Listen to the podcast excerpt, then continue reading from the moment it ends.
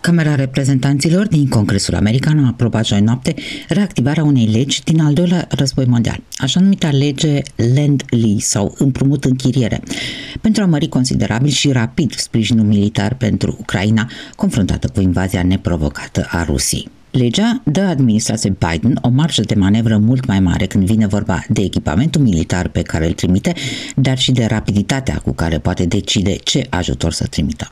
Nu numai Ucrainai, dar și țărilor NATO din frontul estic al alianței, astăzi devenite țări din prima linie, remarcă agenția AP. Legea a fost adoptată cu o majoritate covârșitoare de 417 voturi pentru și numai 10 împotrivă.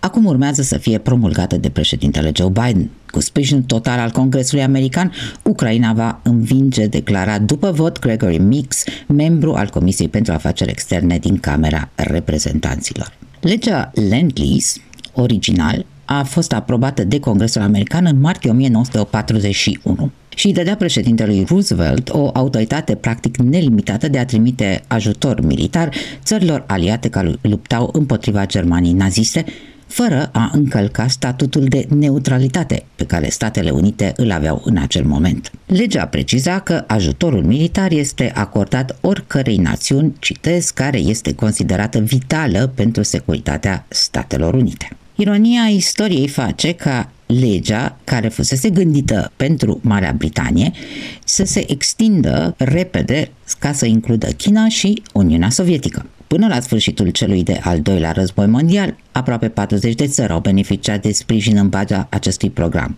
Dar Uniunea Sovietică a profitat de programul Lend-Lease din 1941 și până la sfârșitul războiului.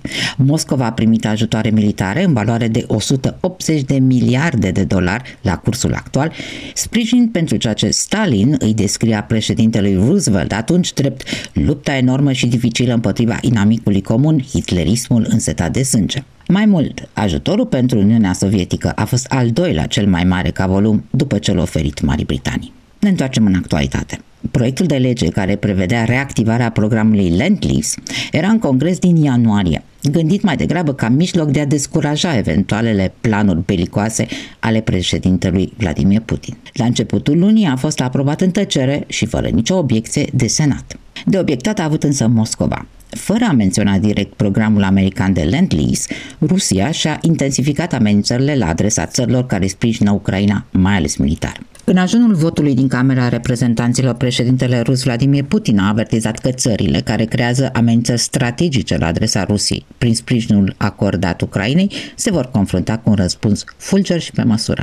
Iar joi dimineață la o conferință de presă, purtătorul de cuvânt al Kremlinului, Dimitri Pescov, a avertizat Occidentul că tendința de a pompa arme, inclusiv arme grele în Ucraina, amenință securitatea continentului și provoacă instabilitate.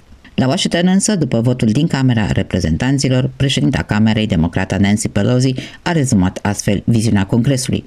Războiul de astăzi din Ucraina este o confruntare între democrație și autocrație, iar ucrainienii luptă pentru noi toți, a mai spus Pelosi.